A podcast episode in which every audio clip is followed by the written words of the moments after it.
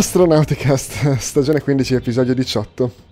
Uh, live dagli Astronautica Studios di Monaco di Baviera, vi saluto e sono Michael Sacchi in questa puntata del podcast di ISA-A, Associazione Italiana per l'Astronautica e lo Spazio, in questo 24 di febbraio 2022, giorno un po' uh, funesto uh, per la situazione internazionale che ovviamente avrà qualche ricaduta nell'ambito spaziale. Non so quanto Uh, ne parleremo questa sera perché in realtà non c'è moltissimo da dire al momento, ma è giusto uh, riconoscere che la situazione al momento non è delle più rose uh, per quanto riguarda la, la, situazione internazionale, insomma.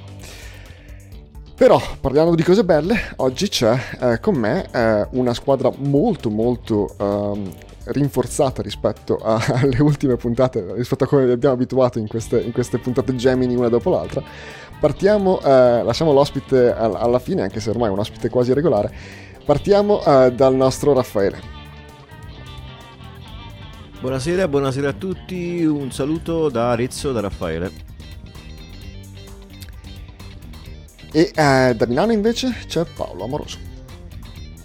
Da Milano vi saluta Paolo Amoroso non Apollo. E eh, da Verona la nostra Veronica. Vi saluta Veronica da Verona e saluto anche gli amici di Twitter in cui siamo live per la prima volta. Giusto, dobbiamo anche fare qualche esperimentino per capire come riusciamo a, a, leggere i vostri commenti da Twitter perché non è sicuro che riusciremo a farlo, ma ve lo faremo sapere se, eh, se possibile. Anzi, se, se, se, vedete che uno dei vostri commenti viene raccolto da noi, lo sapete pure prima di noi magari. Uh, ma facciamo il giro fino alla fine perché abbiamo uh, il nostro uh, ospite Marco Bruno che è già venuto qualche volta a parlarci di JWST. Ciao Marco. Bene, buonasera a tutti, grazie per l'invito. Marco alias IK1 ODO. O Ichiodo come tutti... Da Torino, vabbè, come tutti ti, ti, ti leggono... Chiodo, ovviamente. È volont- Forse te l'avevo chiesto una volta, è volontaria la cosa? No, eh, veniva data in ordine alfabetico. Il primo nominativo che ho avuto era Italia 1 NKT, November Kilo Tango, e quello l'avevo chiesto e ottenuto. Poi l'ho lasciato scadere e mi hanno rifilato questo, che vabbè, eh, pazienza, va bene così. Ah, è giusto perché non ci sono i vanity call in Italia, né? Mm, in realtà se sei ben ben ben introdotto si ottengono anche quelli, ma in teoria no. Per, per, esempio io qua uh, ho potuto sceglierlo, cioè qua lo, lo, lo, puoi suggerire e se non ci sono problemi te lo, te lo assegnano. E, e, ho scelto Delta Lima 1 Sierra Alfa Alfa, che è 1 Sierra Alfa Alfa. Potete certo. immaginare che cosa dice. Ok, great. Molto bene, allora che cosa abbiamo questa settimana? Abbiamo, eh, beh, prima di tutto abbiamo qua Marco, quindi potete immaginare che ci sarà qualcosa eh, relativo al James Webb, eh, poi eh, ovviamente ci sono dettagli su dettagli che, con cui potremmo strizzare eh, Marco che, che, che, si, che si specializza in queste cose perché ha questa passione e, e quindi lo facciamo molto semplicemente. Ma poi c'è qualche aggiornamento anche eh, sulla stazione spaziale, con traffico sulla stazione spaziale, con una, una Cygnus un po' diversa dal solito, che farà qualcosa di un po' diverso dal solito, e poi le varie rubriche della settimana. Ma eh, direi di partire subito con eh, il JWST. Abbiamo queste, queste, queste ah, foto di questo processo di allineamento, no? Eh, ed è questo di cui ci vuoi parlare? Ma uh, volentieri, anche perché avevo visto molte, molte domande e allora non ho, non ho, preparato una presentazione, ma insomma vi racconto due cose a livello molto, molto informale. Allora, cosa vuol dire allineare gli specchi? Eh, tecnicamente si parla di collimare i telescopi e la collimazione eh, vuol dire una cosa molto semplice alla fine, vuol dire avere gli assi ottici eh, di ogni elemento, che siano lenti o specchi, eh, parallelo. Eh, e questo fa sì che eh, l'immagine che si forma sul sensore sia la più puntiforme possibile. Ehm, con un sistema amatoriale con telescopi piccoli o medio piccoli, la collimazione è una cosa di minuti, quarti d'ora e si tratta di intervenire su un totale di circa meno di 10 punti quando si parte completamente da zero a collimare un telescopio. Eh, il web ha circa 200 punti di regolazione degli specchi e questo implica una procedura evidentemente molto più complessa, molto più sofisticata. Eh, quindi, eh, che cosa hanno fatto i signori della, della, della NASA e de, de, dello Space Telescope Institute? Hanno iniziato a eh, lasciare gli specchi nella configurazione definita a terra prima del lancio. In questa configurazione ogni specchio puntava a casaccio su un punto del cielo. Si sono fatti tutta una serie di immagini, qualche centinaio mi sembra di immagini, scandagliando il cielo, puntando grosso modo una stella, questa stella è una particolare stella nella costellazione dell'Ossa Maggiore che non ha nulla di straordinario, semplicemente una stella eh, piuttosto luminosa, ma non troppo, e isolata da altre stelle di luminosità simile. Quindi è stata cercata questa stella in un totale di alcune centinaia di pose. La stella è stata trovata in 18 di queste pose e per ognuna, eccole qua, per ognuna eh, la stella compariva nell'immagine prodotta da uno degli specchi. A questo punto eh, si sono mossi gli specchi uno alla volta e si è guardato quale immagine si muoveva. L'immagine che si muove corrisponde a quello specchio e quindi è stato possibile mettere un'etichetta e indicare quale specchio genera quale immagine. Benissimo.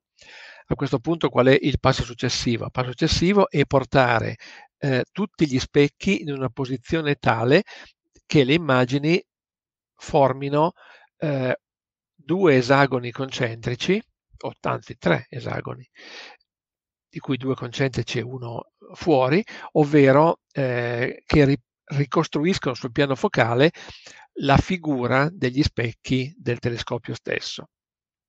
Eh, non so se Michael hai la slide dopo che hanno fatto vedere con le 18 immagini, eh, se ce l'hai ragioniamo su quella perché è un'immagine eh, che fa eh, molto preoccupare gli astrofili. Eh, fa molto preoccupare perché eh, l'immagine di ogni specchio è diversa dalle altre, non era questa, ma è da quelle parti lì, deve ancora prima come fase. Vabbè, comunque, eh, nessun problema. Il punto è che ogni, ogni specchio fornisce un'immagine differente eh, e alcune sono estremamente non solo fuori fuoco, ma anche deformate. Eh, cosa vuol dire? Allora, lo specchio nel suo complesso ha una forma parabolica. Questa parabola, eh, questo paraboloide è diviso in 18 fette che sono gli specchi. Eh, gli specchi sono divisi in tre gruppi secondo la loro distanza dal centro e ognuno dei tre gruppi ha una differente curvatura, quindi sono già eh, sei specchi interni, sei specchi centrali e sei specchi ai vertici. Eh, ognuno ha una curvatura differente e ognuno ha una curvatura sbagliata, ovvero sono sbagliati come posizione assoluta, quindi non mettono a fuoco, e come curvatura e quindi distorcono l'immagine. Oltre a tutto questo c'è un eh, diciannovesimo specchio di estrema importanza, che è lo specchio secondario, quello messo al vertice sui tre supporti. Lo specchio secondario, eccola qui, vedete che eh, gli specchi hanno delle immagini che fanno spavento. Aspetta che chiudo la mia camera così ho un po' più banda. Um, qualcheduno come C1, come A3, eh, come A4 hanno un'immagine quasi ragionevole. B2 e B6 sono completamente fuori fuoco, C2 e B3 sono eh, a fuoco ma completamente distorti. Eh, C2. C3 Affondato. è abbastanza a fuoco ma ha delle... Pronto? Scusa, no, Mike. No, lasciami stare. Affondato, sì, esatto. È un po' battaglia navale anche questo. Eh, dicevo, ha delle bande di diffrazione. Tutto questo vuol dire che gli specchi eh, non sono nella posizione giusta, vedere B2, e eh, non hanno la forma giusta, vedere tutti gli altri. Quindi cosa si fa adesso? Eh, ho pubblicato mezz'ora fa eh, sul forum eh, proprio nella pagina del web eh, un documento che è una serie di simulazioni fatte da un, uh, da un laboratorio che si chiama CI Lab eh, su come verrà eseguita eccola qui la procedura di allineamento degli specchi. Purtroppo, eh, almeno da me, i vari filmati partono malissimo, eh, non caricano. Eh, non sono riuscito ancora a vederli come si deve, probabilmente hanno poca banda dall'altra parte, però questi descrivono eh, abbastanza bene a leggere le didascalie quale sarà la procedura di messa a punto fine. Eh, I passi sono tanti perché eh, sono tanti e sono iterati, perché eh, tanto per cominciare bisognerà eh, mettere ogni singolo eh, specchio a fuoco eh, una volta che sarà a fuoco e che sarà collimato, ovvero che l'immagine avrà la forma e la distorsione giusta, minimale, le 18 immagini vengono poi raggruppate in una singola, quindi vengono portate sul medesimo punto. Eh, lì c'è un sensore di fronte d'onda che fa parte della camera NIRCam eh, di, che analizza il fronte d'onda ottico che arriva dagli specchi ecco qui si fa un pochettino di più della procedura, eh, analizza fronte d'onda che arriva dai vari specchi e regola i motori, gli attuatori degli specchi in modo da ottimizzare il fronte d'onda. Eh, finita questa fase, che immagino durerà ancora qualche settimana, eh, avremo che tutti gli specchi sono a fuoco sul medesimo punto, ma non basta perché gli strumenti sono almeno quattro, quindi bisognerà poi fare in modo che eh, ogni strumento sia a fuoco esattamente come NIRCAM, che sarà il primo a venire messo a fuoco. Quindi bisogna muovere gli specchi uno a uno, centrarli nel punto giusto, portarli dove serve, regolare la loro forma in modo da avere la migliore collimazione, quindi il punto luminoso più piccolo possibile. Una volta che i punti luminosi sono esattamente della dimensione richiesta e nel punto richiesto, vengono portati uno sopra l'altro a sovrapporsi. Eh, leggevo dalla documentazione della NASA che questa procedura viene poi iterata più volte durante la vita del telescopio perché eh, è plausibile che esistano delle micro deformazioni eh, di tutta la struttura che richiederanno poi anche durante la vita osservativa del telescopio di eh, ripetere eh, questa, questa, procedura. Vedete qui che vengono i, i vari punti che vengono accumulati in uno in, in tre sequenze di sei, ecco, fino ad avere un singolo punto generato da tutti e 18 gli specchi. E la faccenda è ancora, è ancora complicata, evidentemente, lunga e complessa. Eh, l'altra domanda interessante era eh, come ha fatto il web a farsi un selfie e fotografare eh, il sistema degli specchi.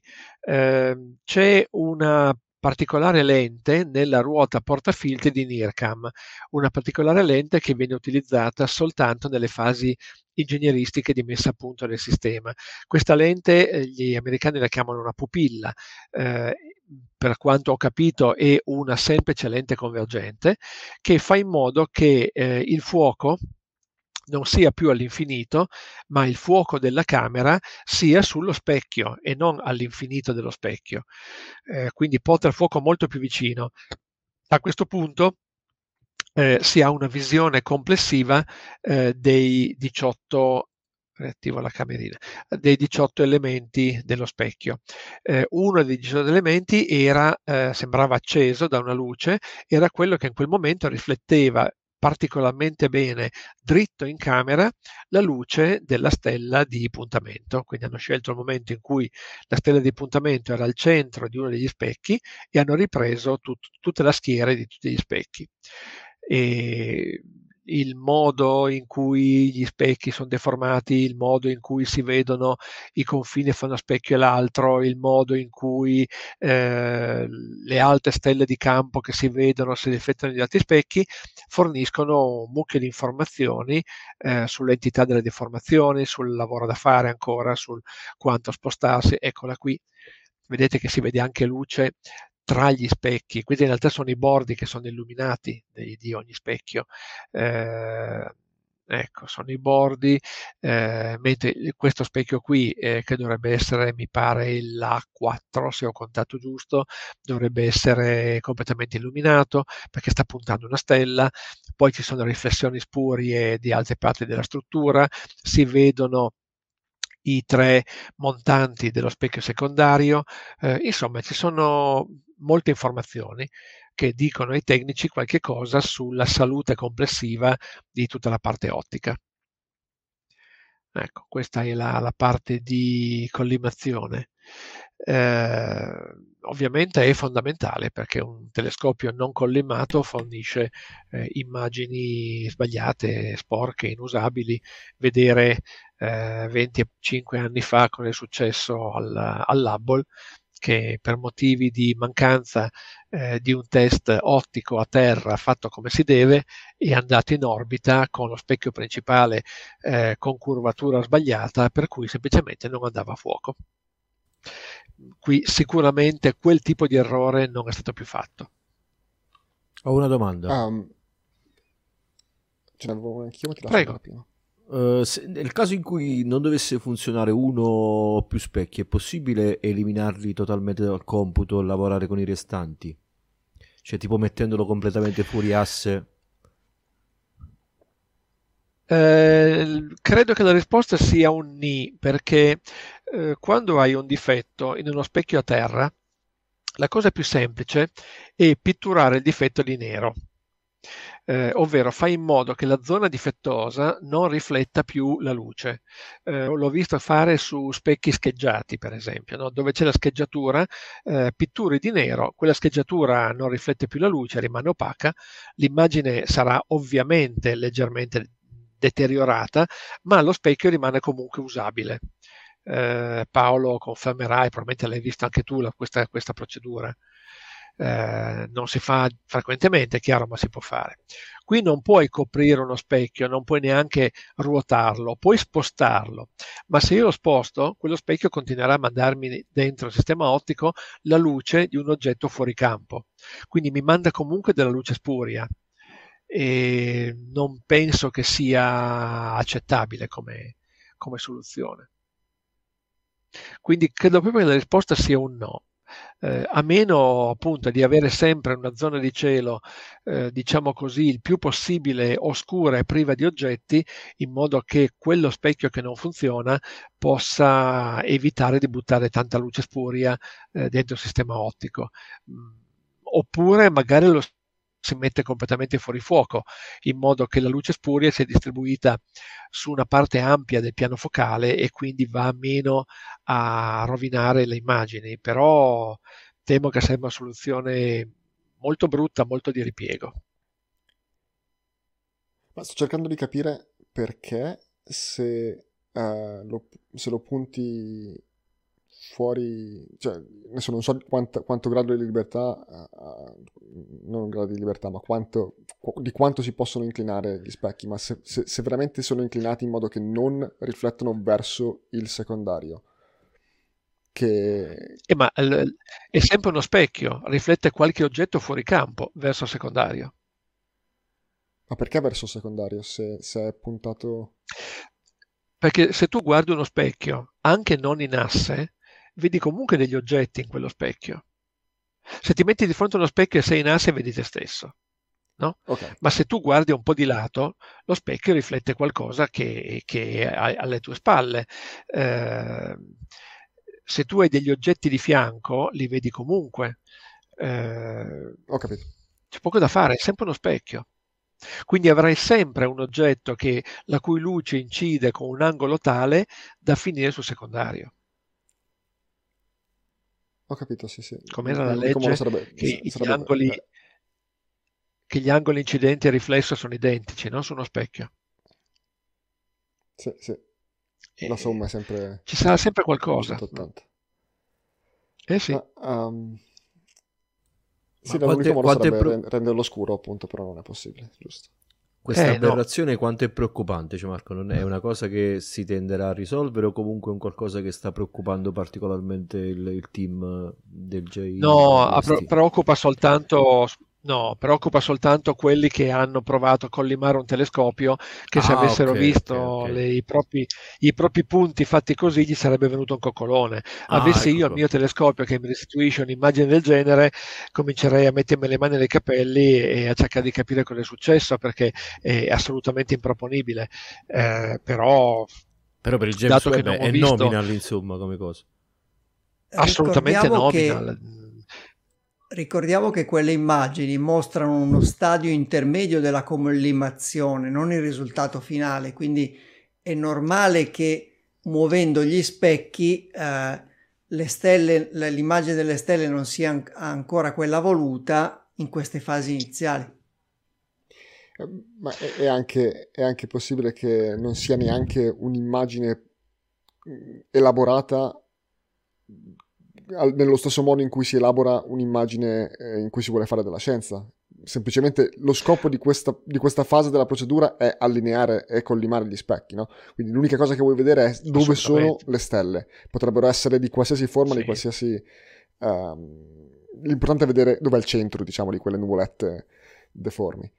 Esatto, esatto, vedere dove è il centro e capire ogni specchio, eh, che, capire che ogni specchio rifletta la luce in un punto ben preciso e eh, controllato. Quindi sappiamo dove è B2, sappiamo dove è A3 e via di questo passo. Eh, quindi questa è una messa a punto della schiera assolutamente iniziale. Fatto questo, capiti individualmente che gli specchi ubbidiscono ai comandi, spostano il punto luminoso nel punto giusto, lo portano dove serve, eh, eccetera, eccetera, ok, cominciamo la procedura di messa a fuoco. La procedura di messa a fuoco richiede eh, due passi. Uno, la messa a fuoco, quindi il movimento di tutto il piano dello specchio per avvicinarlo o allontanarlo e eh, più complesso una deformazione dello specchio stesso eh, in modo da puntare nel punto giusto e da avere la superficie assolutamente parabolica. Leggevo proprio, proprio ieri o l'altro ieri eh, che eh, gli specchi, sapete che sono fatti di berillio, eh, ma la superficie dello specchio è una lamina di berillio inferiore al millimetro estremamente sottile e deformabile. Allora, sul retro dello specchio c'è una struttura esagonale eh, che è la, la, vera struttura di forza, ma il, la, la superficie riflettente è estremamente sottile ed estremamente deformabile, in modo che eh, i motori che controllano lo specchio possono muoversi e cambiare la curvatura completa dello specchio. E dovranno fare questo lavoro. Comunque, tanto per darvi un'idea, anche sui nostri specchi, che sono rispetto a questi enormemente più massicci, perché eh, lo specchio del mio è, è 20 cm di diametro, eccolo lì la struttura posteriore, no? con i motori di, di posizionamento. E c'è, una, c'è uno spider, ci sono sei bracci che fanno capo a un motore centrale, quei bracci possono venire tirati o rilasciati e cambiano la curvatura. Eh, allora, sul mio specchio, che è spesso, diciamo, 3 cm, due dita grosso modo, e ha un diametro di 20 cm, quindi ha un rapporto fra diametro e spessore di 1 a 8 grosso modo, ehm, il fatto che lo specchio è appoggiato su una cella eh, ed è trattenuto da tre gancetti con tre gommini i gommini non toccano lo specchio, ovvero fra lo specchio e il gommino passa un foglio di carta. eh, quindi c'è circa un decimo di gioco. I gommini trattengono lo specchio se lo specchio va in avanti, se muovo il telescopio in modo che vada in avanti, ma in, pos- in posizione normale di lavoro lo specchio appoggia sulla cella e non tocca i gommini. Mi è capitato di eh, stringere troppi gommini, ovvero fare in modo che toccassero lo specchio, ma oserei dire sfiorassero, perché comunque passava ancora a fatica il foglio di carta, quindi c'era una forza di pochi grammi sullo specchio dovuta a questi gommini. Il risultato era che l'immagine era triangolare, ovvero vedevo le stelle fatte a triangolo. Lo specchio sfiorato dai gommini produce immagini già triangolari. Quindi la deformazione eh, è assolutamente piccola diffrazione di lunghezza d'onda della luce. La sensibilità di uno specchio a questo tipo di errori è eh, enorme. Eh, pensare appunto che un disco di vetro, spesso due dita, si deforma per un carico di mezzi grammi. Ecco. Beh, ma è un, è un, bene perché immagino che sia praticamente impossibile avere un, specialmente quando sono specchi compositi così, avere eh, una precisione assoluta e, quindi se si può poi ritoccare certo. la, la, la, forma dello specchio in maniera attiva e controllata certo. durante la messa in servizio Assolutamente. Sì. È ancora più affascinante se ricordiamo che questo sistema si è sviluppato un lancio su un razzo, cioè le vibrazioni, le sollecitazioni sì. che ha avuto è veramente impressionante. Eh, prima di rispondere alla domanda del bianco, dico ancora una cosa che non è nota a tutti, ma deve esserlo perché è interessantissima. Eh, lo specchio segmentato non l'ha inventato né la NASA né la Lockheed né eh, altri, è stato inventato da un italiano che era il direttore dell'osservatorio astronomico di Bologna, si chiamava Guido Horn d'Arturo e eh, già prima della seconda guerra mondiale aveva pensato e poi eh, appena dopo la seconda guerra ha realizzato in vari, vari esemplari degli specchi segmentati.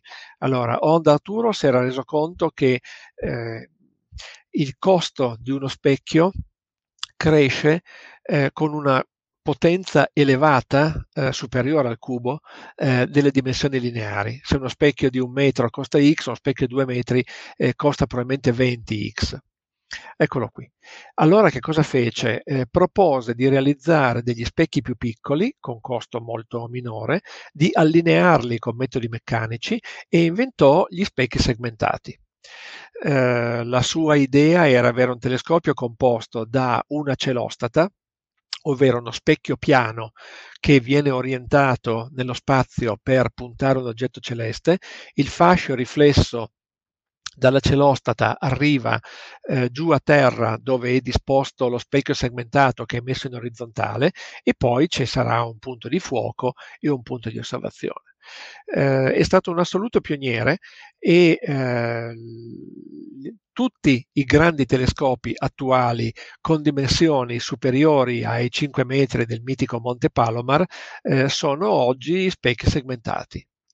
Eh, perché è l'unico modo eh, economico per costruire grandi specchi.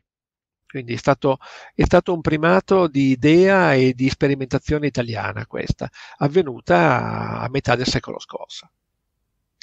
Eh, per la regolazione così usano come bianco? Eh, nulla perché il JWST non osserva nel visibile, quindi non ha bisogno di eh, bilanciare il bianco. Eh, non vede il blu assolutamente, per esempio, e arriva come lunghezza d'onda osservabili a metà della banda tra il giallo e il verde. Eh, quindi qualunque immagini vedrai eh, del telescopio spaziale, ma anche, del, anche dell'Hubble, anche praticamente di qualunque telescopio eh, con sensori di immagine elettronici, eh, i colori saranno sempre falsati.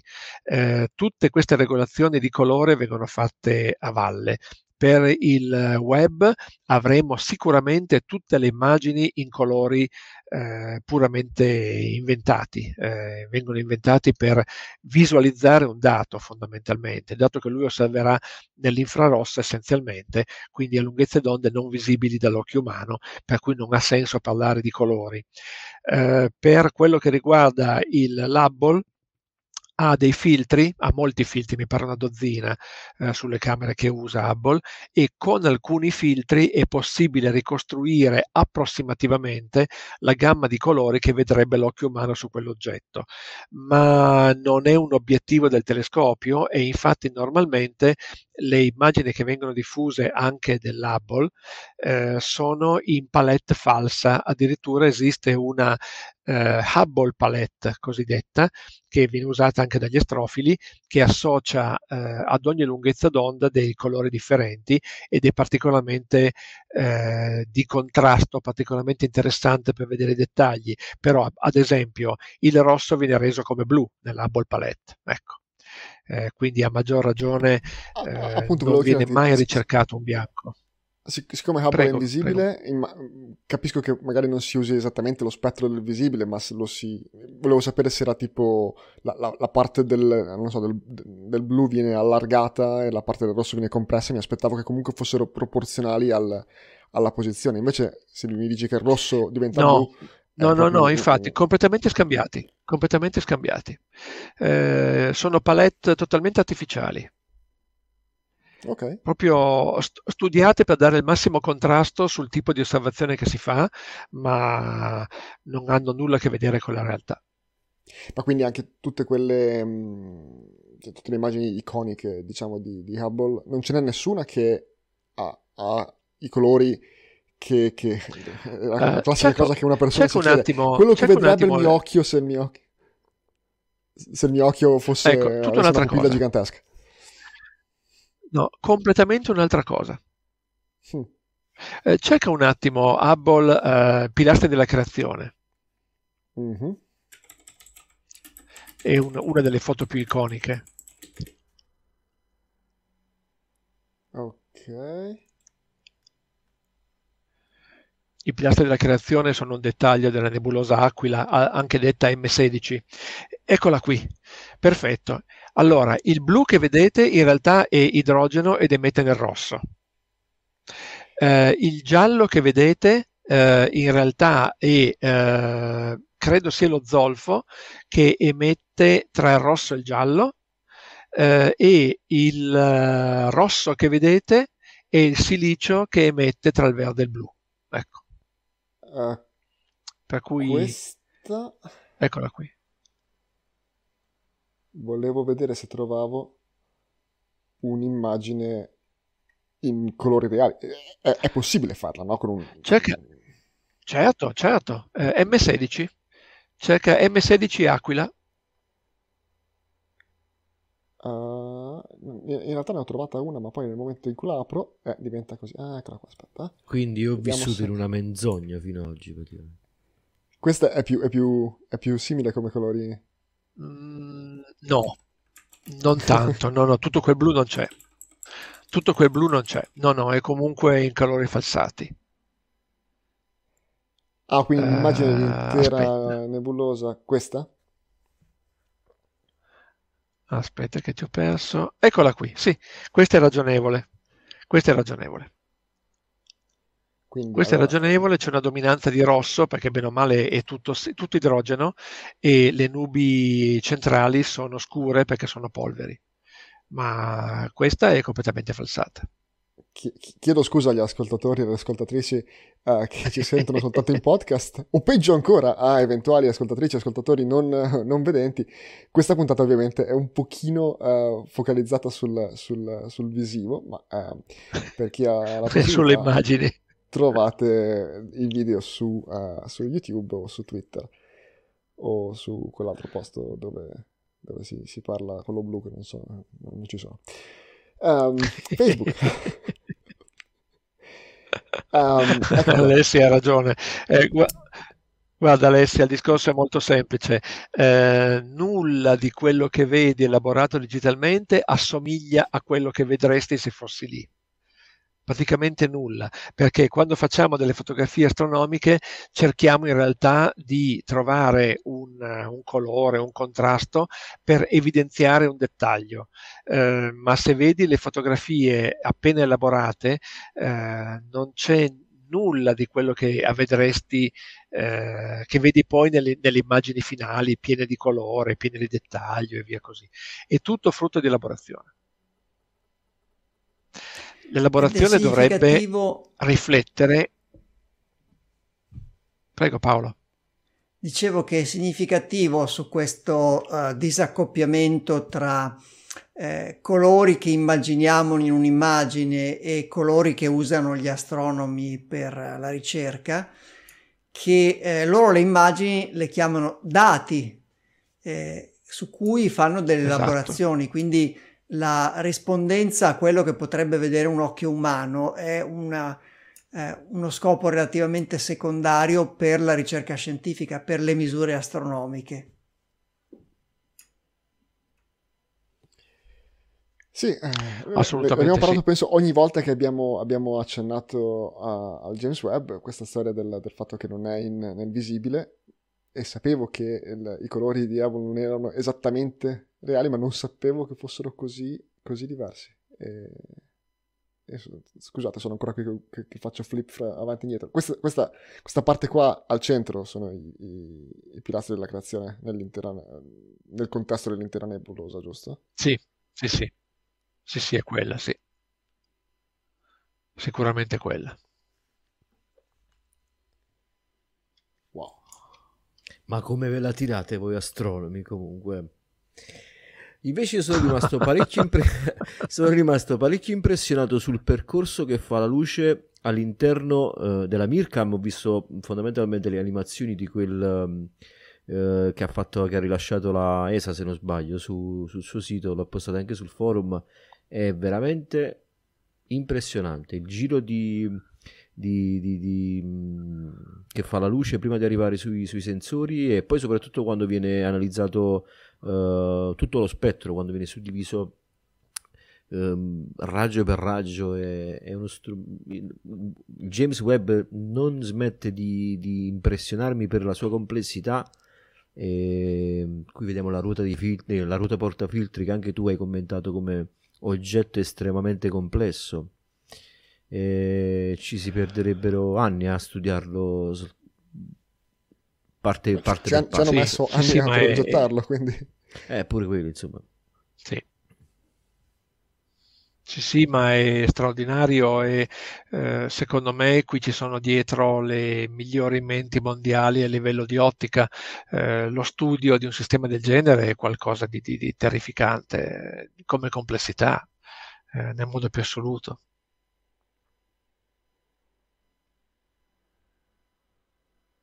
Eh, sarà emozionante cominciare a vedere le foto, ormai manca, manca più poco perché siamo a eh, due mesi due mesi dal lancio, no? era, era, Natale, domani, domani il 25, quindi sono due mesi giusti.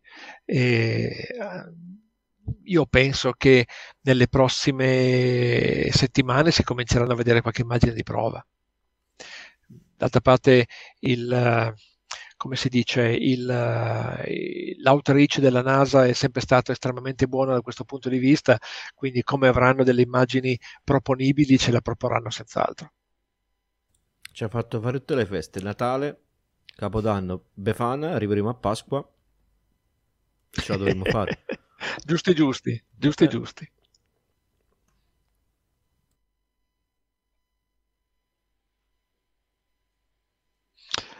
Va bene, se, se, ci sono altre domande, volentieri, se no, credo che si possa passare.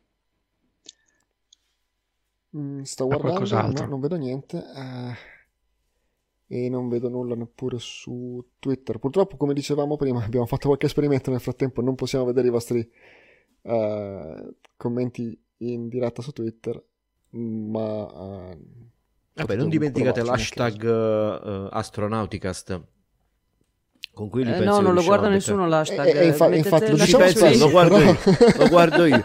Mi, prende... Mi prendo questo impegno. Uh, no, però penso che una mention, uh, una reply a Astronauticast ha più possibilità di essere, di essere, rilevato davvero. Che avrà il telefono in silenzioso, però ogni tanto ci, ci butta un occhio, suppongo. Ok, um, proseguiamo uh, oltre o stiamo ancora nell'ambito del James Webb? Domande non ne vedo altre sì. nel... se guardi non... in chat ti ho girato un link, Mike. Ah, sì, eh, di quest'altra... Questa? Un link di Flickr. Sì, sì eh, quella è mia. Ah. Se clicchi sul centro la ingrandisce e vedi i pilastri. Sì, non la ingrandisce più di così. Eccola lì.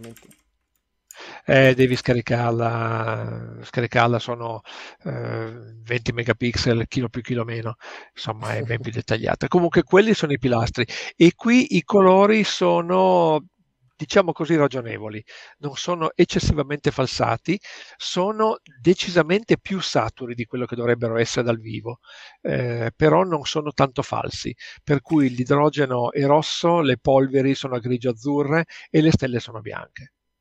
Sono, dunque, la foto l'hai fatta tu, quindi suppongo con un uh, dispositivo con un, con un, apparecchio fotografico che, che non sì, è soltanto... non ricordo nemmeno se l'ho fatta No, l'ho fatta un po' di anni fa, non ricordo neanche i dettagli di immagine di questa, devo andare a cercare. Questa è del 2019, quindi eh, è comunque fatta con una, con una camera CMOS per astronomia. Ah, ok, quindi non con una, una reflex, ecco. Quindi è comunque una camera dedicata. Però, ecco, com- ripeto, qui...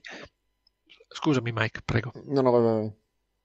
Dicevo, il, il tentativo è quello di non, eh, non rovinare troppo i colori, quindi offrire colori eh, non troppo saturi e comunque eh, realistici eh, che riflettono come giustamente dice Paolo, il dato.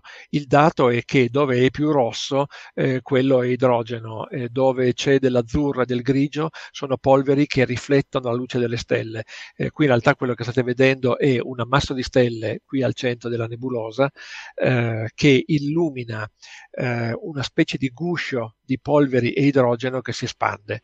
Eh, quindi eh, le polveri riflettono la luce delle stelle e la riflettono con una tonalità grigio-azzurra, eh, mentre l'idrogeno che viene eccitato dalla luce ultravioletta delle stelle emette in, in due o tre righe spettrali, ma la più visibile è la riga della calfa che è rossa e quindi questo è un rosso reale.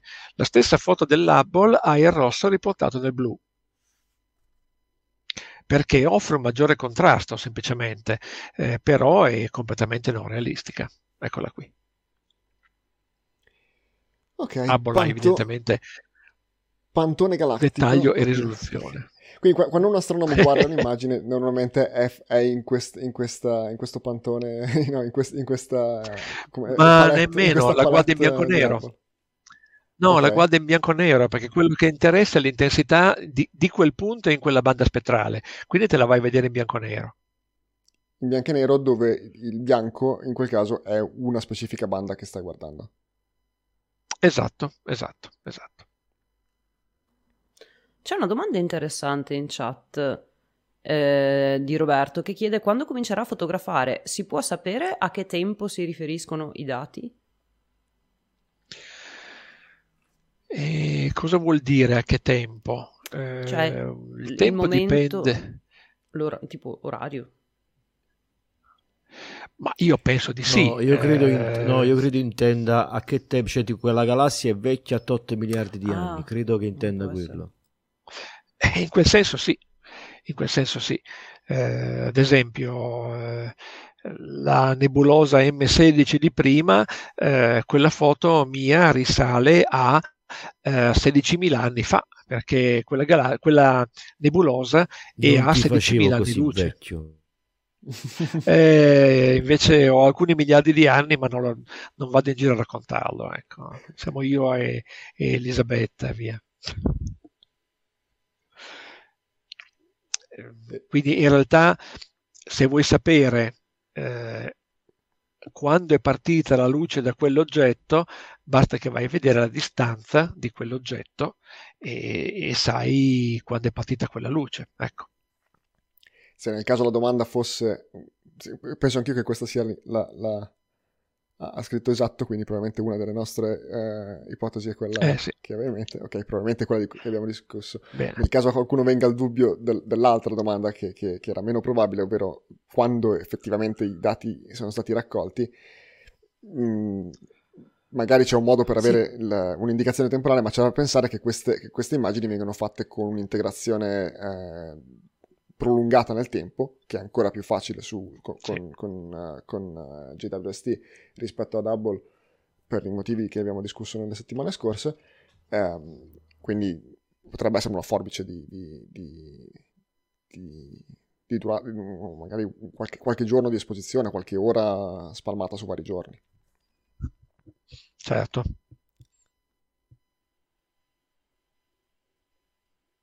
Ok. C'è una domanda che però abbiamo già detto più volte, la vita operativa di web è stata stimata di circa 20 anni. Sì. E ok, allora proseguiamo. Penso così, um, se dovessi scommettere che avremo un'altra, un'altra serata dedicata al James Webb in futuro, nel futuro breve, se ci fosse qualche, qualche speriamo di no, qualche problema o che magari potrebbe essere spiegato meglio dal nostro uh, Marco, oppure um, uh, qual- qualche immagine particolarmente interessante o semplicemente tra, tra, un po' suppongo che aggiornerai il tuo deck di, di, di presentazione, di slide che, che presenti eh sì, i tuoi eh vari sì. cerchi astrofili. È, è già in aggiornamento. Infatti, quindi... Era già, l'abbiamo visto due volte nel giro di mm, cos'era 3-4 mesi ed era già significativamente eh sì. più, più, più, nutrito la seconda volta, immagino, tra qualche mese. Ok. Eh sì, eh, diventa tosta, assolutamente. Va bene. Andiamo, uh, allora, torniamo uh, un po' più vicini alla Terra, andiamo uh, a parlare della stazione spaziale le domande che arrivano dalla chat sono uh, relative alla, crisi, alla crisi russo-ucraina uh, e sugli impatti che ha sulla stazione spaziale. Ne abbiamo parlato su forumastronautico.it e vi raccomandiamo di andare lì a leggerne qualcosa, dove comunque non c'è nulla di chiaro e sono soltanto in azioni. Però, crisi o non crisi, cose succedono in orbita, ad esempio l'arrivo uh, della Cygnus NG-17. Sì, di solito non parliamo mai dei cargo perché sono lanci abbastanza standard e non è che siano particolarmente interessanti, nel senso che va, va tutto bene, generalmente adesso ovviamente l'ho detto, facciamo le corna, e, ehm, però questa Cygnus qui, quella che è partita questa settimana, sabato 19, è un, cargo, è un noioso cargo interessante, un po' più interessante degli altri. E, ehm, vabbè, le informazioni di base è stata lanciata sabato 19 febbraio dal, eh, pad, dallo spazioporto di Wallops in Virginia. È attraccata alla stazione spaziale eh, lunedì 21 e mh, mm, è attraccata tramite berthing perché le Cygnus non fanno docking, quindi non agganciano direttamente alla stazione, ma vengono prima catturate dal braccio robotico del Canadarm che viene guidato dagli astronauti a bordo della stazione, in questo caso era, erano Kyla Barron e Raja Chari. E eh, una volta agganciata la Cygnus, poi gli astronauti hanno concluso il ehm, loro lavoro per quanto riguarda eh, l'aggancio e il team di terra opera il braccio robotico per andare ad agganciare fisicamente la Cygnus al boccaporto della stazione. E, um, ha portato a bordo 3600 kg di cargo, quindi acqua, ossigeno, propellente, eh, cibo, eh, un po' di esperimenti e tra i vari esperimenti e Ok, c'è l'audio. Tra i vari esperimenti ce ne sono diversi di biologia, tipo mm, ce n'è uno ad esempio della Colgate o Colgate, non so come la chiamate l'azienda, quella che fa gli spazzolini, non è pubblicizzata questa cosa, eh, per studiare le, il comportamento delle cellule in microgravità per vedere se si riescono a trovare delle soluzioni, per, eh, soluzioni alternative o più veloci per delle eventuali infezioni.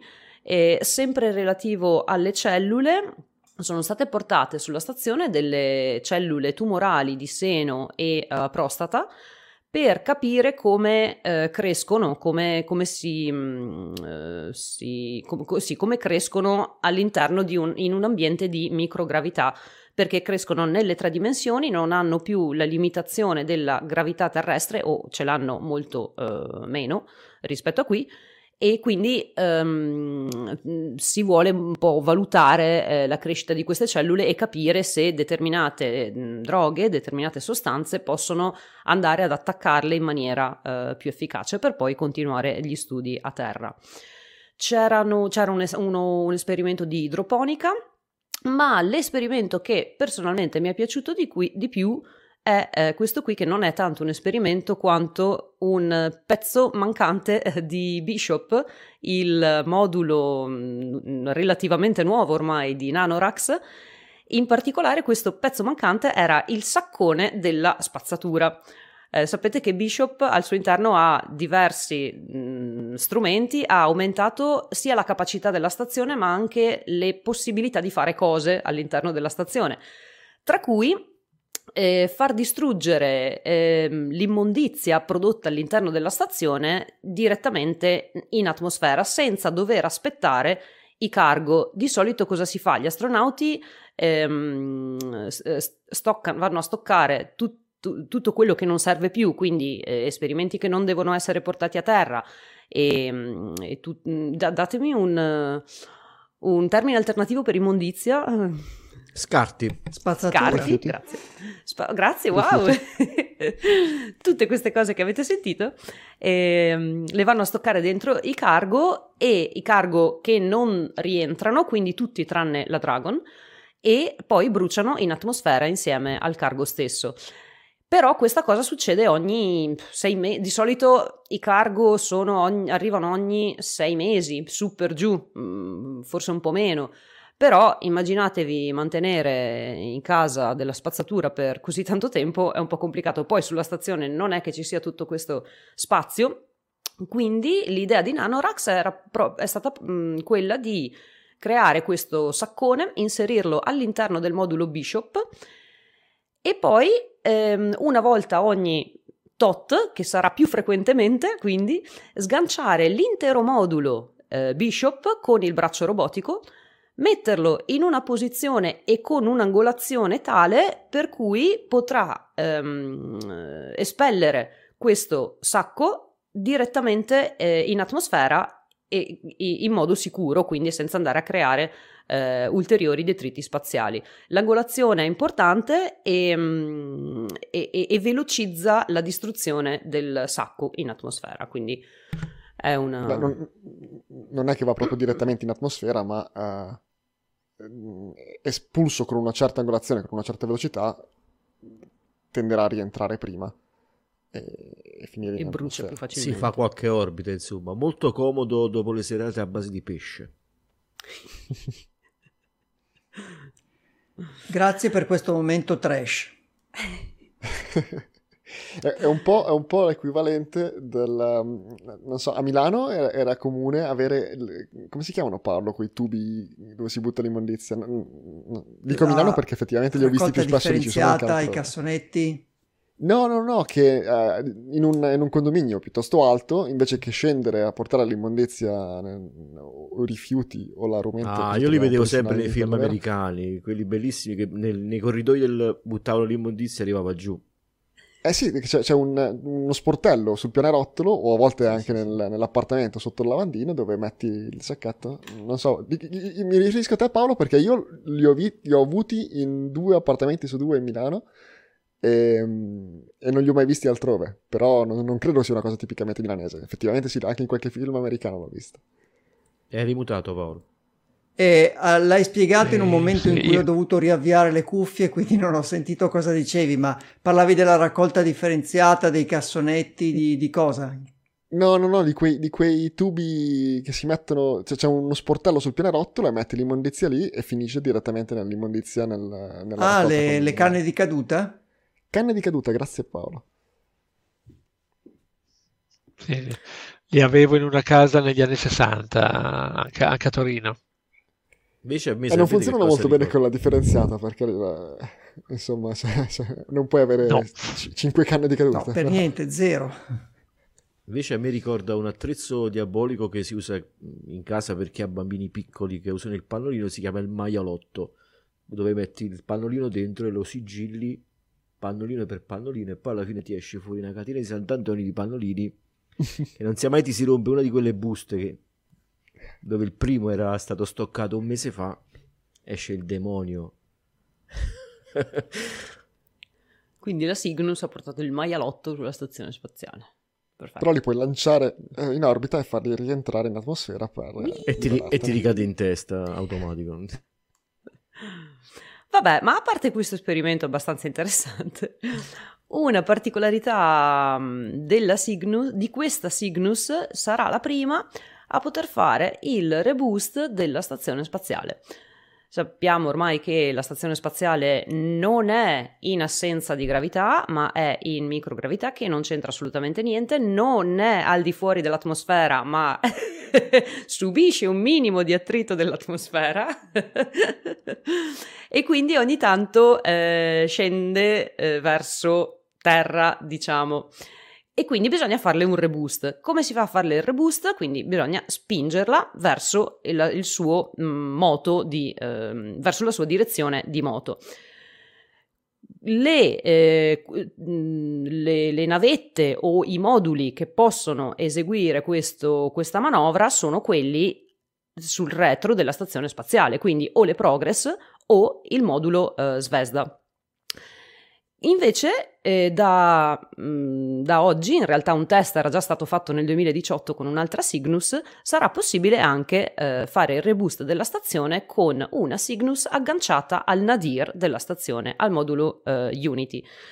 Come fa? Mm, perché no, non si fa un reboost spingendola in alto la stazione, altrimenti la sua struttura eh, crollerebbe, bisognerebbe spingerla verso appunto la direzione di moto allora è stato fatto in modo che il motore principale della Cygnus eh, non sia più fisso ma possa muoversi, possa fare gimbaling. Quindi è stato mh, mm, messo su un giunto cardanico in modo, che, in modo che possa fare questo movimento, possa mu- muoversi in maniera obliqua. Se eh, viene puntato verso il retro della stazione, eh, può spingere la, sta- la, la stazione spaziale stessa in avanti e ovviamente anche un po' in alto. Questo cam- leggero cambio d'assetto della stazione viene però compensato con i giroscopi eh, della stazione spaziale. E qua magari Raffo tu sai qualcosina di più, ti sei un po' informato su, su come funziona questa manovra. Raffaele? Sei mutato Raffaele. Scusate, Però... sì. Ah. Ci sono? Ok, la manovra è eh, abbiamo fatto la domanda ad Ask NASA direttamente su Twitter, ci hanno risposto e ci hanno detto che la stazione eh, abbasserà la, mh, mm, il, il, muso, eh, la propria parte anteriore che è quella che si identifica con il PMA2 dove adesso è attaccata la Dragon di 90 gradi e si andrà a trovare nella posizione che vedete nella immagine eh, qui. si troverà con la Cygnus NG17 eh, rivolta a poppa della, della stazione che si è abbassata in questo assetto e da lì spingerà e il gimbaling del, mm, del, motore servirà a centrare la direzione di spinta con il centro di massa della stazione appunto per mantenerla sempre in assetto durante la spinta che dovrebbe durare in totale 50 secondi se non sbaglio. E poi niente ritornerà nella posizione normale dopo aver fatto l'innalzamento dell'orbita quando e... ne stavate parlando sul forum, uh, mi, mi, immaginavo.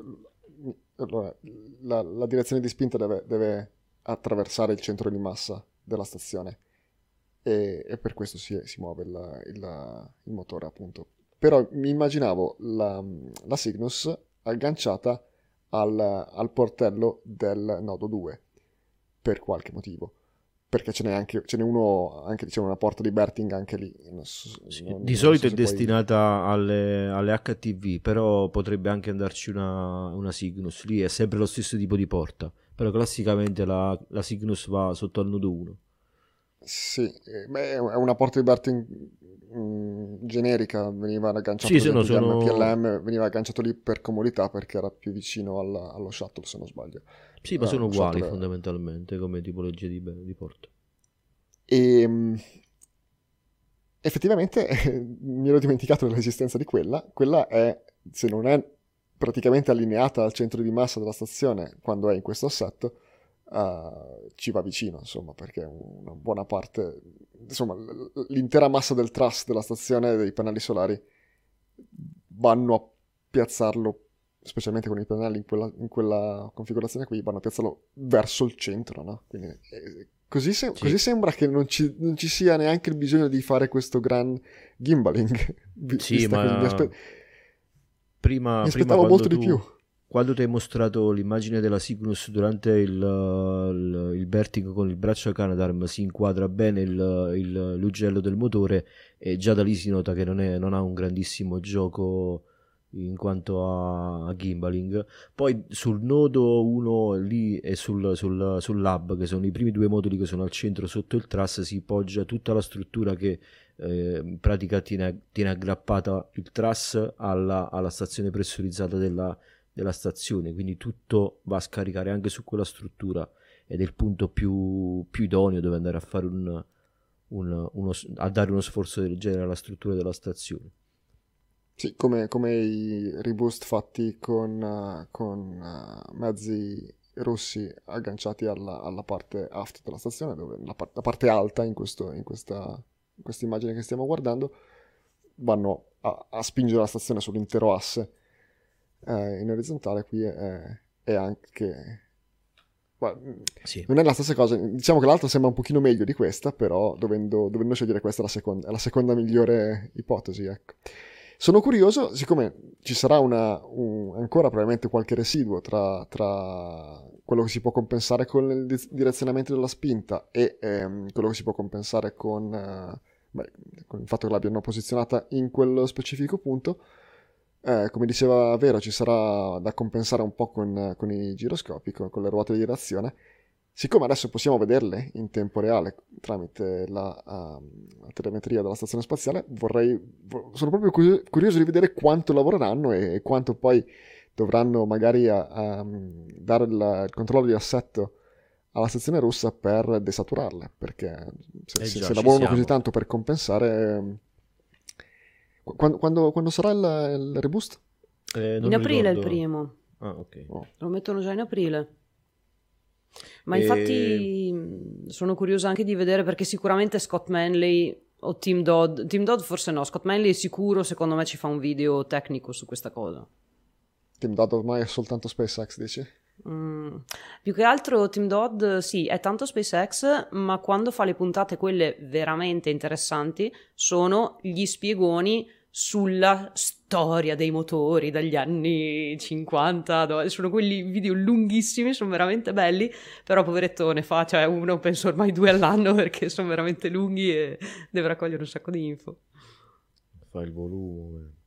E un'altra cosa che volevo dire su, su questo- su questa caratteristica della Cygnus in ottica eh, tensioni politiche fra ehm, eh, Russia e Stati Uniti, questa capacità di manovra non è stata studiata per sopperire a quella che è attualmente la tensione politica che si sta creando fra eh, Stati Uniti e, e- e- Russia. È una, una feature che è già stata eh, provata nel 2018 e adesso è stata implementata eh, con la Cygnus NG17 con, con la caratteristica del motore che riesce a fare un po' di gimbaling ma perché questa cosa sta venendo la stanno studiando adesso come tante altre cose vengono sperimentate sulla ISS per poi essere portata ehm, proiettate verso il futuro cioè verso quello che è eh, il futuro della, della, della scienza fatta nello spazio e nelle stazioni spaziali. Lunar Gateway avrà tra le altre cose i pannelli simili a quelli che sono adesso sulla ISS, i nuovi gli Aerosa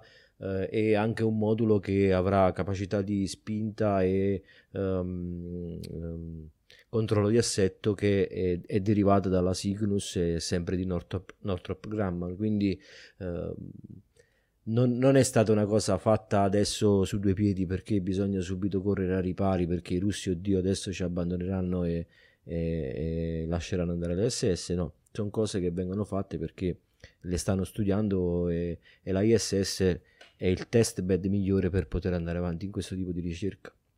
E poi un'altra cosa che c'era di interessante sulla Cygnus, eh, se posso prendere un attimo due minuti, Poi, eh, certo. Veronica, ci sono i, um, i nuovi truss per il, la prossima EVA, che è quella che andranno a fare, mi sembra, il, la prossima... Che data è? Ricordate, la prossima EVA? Mo te lo so. dico. Andiamo a cercare sull'astronautica agenda. IVA 79 8 marzo. A 79 8 marzo, eccoli qua, ci sono i, mm, i supporti per il quarto pannello Airosa che andrà montato sul, mm, sul canale 3A e saranno necessari alla prossima EVA e, e poi mm, niente, queste, queste sono le cose che ci sono sulla, sulla Cygnus. Prossima EVA che andrà a mettere appunto, eh, sarà focalizzata sul sull'installazione di questo kit di modifica e poi si andrà a fare un po' di operazioni su batterie e alcuni pezzi di ricambio alla base del carrello mobile del Canadarm e niente, quindi Cygnus ha portato su un po' di pezzi di ricambio un po' di cose belle Quanti Airosa mancano ancora per l'installazione? Du, allora, supporti, questo è il quarto supporto, quindi ci sono due pannelli completi, un supporto già montato, uno lo andranno a montare e poi mancheranno altri due pannelli, sei in totale. Quindi altre IVA, altre due IVA almeno. Ah, allora ce ne vogliono tre per eh, i supporti e quattro per i pannelli ancora. Ah, ok. Perché un supporto Ok. è già montato e ancora vuoto, un altro lo montano e poi li riempiranno con i pannelli e poi altri due, due- insomma mi sembra che mh, ne avremo meno per un altro paio d'anni, forse, probabilmente. E poi alla fine non avranno più bisogno del gas russo. Scusate. Eh, non ci vuole. Ah, poi anche Ah, se, se vogliamo approfittare adesso parliamo di questa cosa, voci di IS ISS che si stacca, e che si, che si deorbita, che tutto, tutto è vero, tutto è possibile secondo quello che poi posta Rogozin, posta uno, posta un altro. È lo stesso discorso che si è fatto quando si parlava di deorbiting della ISS una volta a fine, a fine operatività. La smontiamo a pezzi, non la smontiamo a pezzi, non si può fare, è una cosa complicata. La ISS è una creatura che sì è fatta da due parti, una russa e un'americana, però sono un giano bifronte, non può vivere una faccia senza l'altra. Eh, il segmento russo vive dell'energia elettrica della, della stazione quando arriva dal lato USOS, dal lato americano, e il lato americano ha bisogno della- del lato russo per, eh, per, per sopravvivere per quanto riguarda il controllo di assetto e per tante altre cose. Eh, noi siamo completamente alla mercé di quella che è la, il flusso di notizie che arriva, ma bisogna prenderlo sempre con le pinze. Tecnicamente la, la ISS non è fatta per essere una, una stazione, ehm, cioè può- una, una parte non può vivere senza l'altra, quindi Se, se anche poi- voi vi state chiedendo cos'era un Giano bifronte, è quello che sto mostrando, non ne avevo idea. un doppia faccia.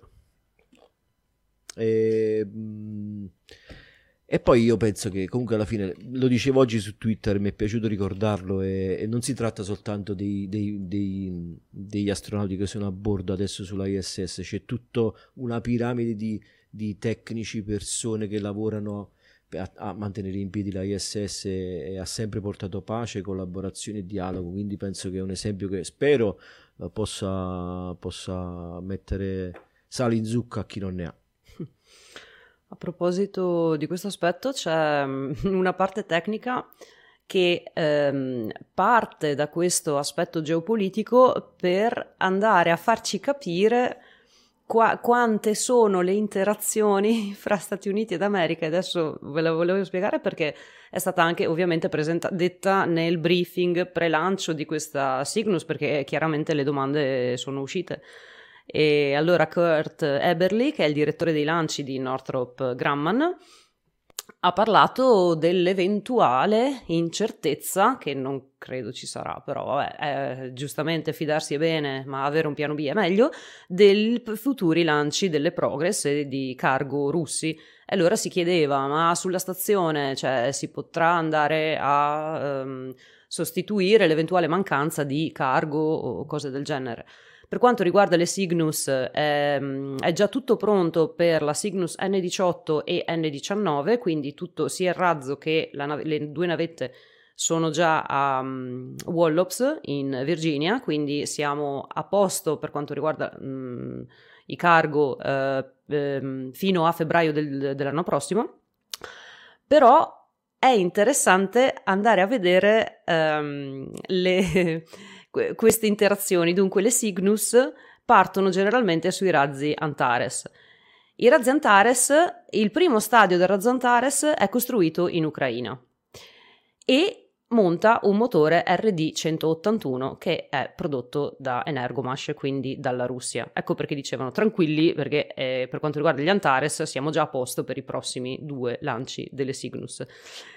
E ehm, da lì ci si è chiesti, ma oltre alle Cygnus, quali altre opzioni ci sono attualmente sul mercato per quanto riguarda i cargo americani?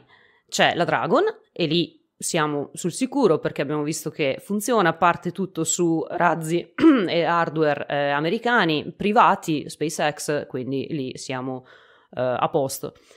E um, nel 2021 NASA aveva già, non a causa di, non prevedendo questi conflitti, ma in generale, lei aveva già richiesto delle proposte ad altre aziende per um, poter lanciare eventuali cargo, cioè chi è che avrebbe la possibilità di poter lanciare eventuali cargo.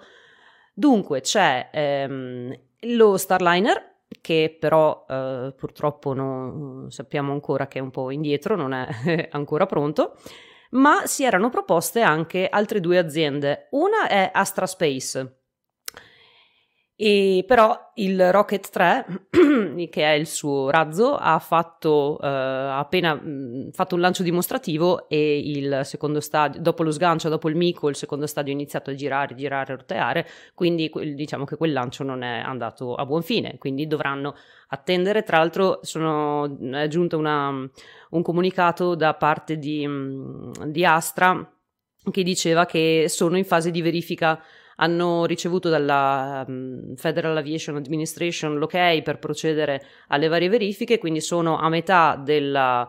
Uh, com- come lo si può chiamare? Uh, vabbè, verifica comunque e dovranno arrivarci in fondo, cercare di capire che cosa è successo, capire la causa, quindi per adesso eh, i Rocket 3 rimarranno a terra perché dopo che avranno capito la causa dovranno andare a vedere se anche gli altri Rocket 3 che hanno a disposizione hanno lo stesso problema. Quindi per un po' Astra eh, non, non, non ne sentiremo parlare, per qualche mese suppongo. L'altra azienda era la Firefly eh, Aerospace, che ha da poco fatto un, la, non da poco, però comunque ha già fatto un lancio del suo vettore Alpha, che no, anche lì non è andato bene perché a causa di un problema durante il volo c'è stato lanciato, ok, però mh, mm, c'è stato un problema e il Flight Termination System ha fatto il suo lavoro, quindi ha distrutto il razzo prima che il razzo cadesse a terra facendo ulteriori danni. Quindi il suo alfa non è ancora pronto, ma l'unico che potrebbe portare, che avrebbe la capacità sufficiente per portare di cargo sulla stazione è il beta, quindi quello più grosso dell'alfa e che è ancora in fase di progettazione. E, ehm, e, poi in fase di sviluppo ci sarebbe il Dream Chaser di Sierra Space, che però parte a bordo di un Vulcan di United Launch Alliance. Allora, il Vulcan è il prossimo vettore di, che, che non abbiamo ancora visto della ULA e sarà quello che andrà a sostituire l'Atlas V. L'Atlas V è uno dei razzi che potrebbe lanciare le Cygnus nel caso gli Antares avessero dei problemi con eh, non ci fossero più, più forniture dalla Russia. fatto, no? Dopo Sì, un paio di volte. Nel 2014, sì. Esatto, perché era scoppiato, era, sì, era andato male un lancio Antares, quindi Era dovuto rimanere a terra, era scoppiato. Era proprio un'esplosione in, in rampa o poco dopo il, il decollo. E... Ma no, era mica quello dove c'era a bordo anche i guanti da EVA di Samantha? Um, Forse quello?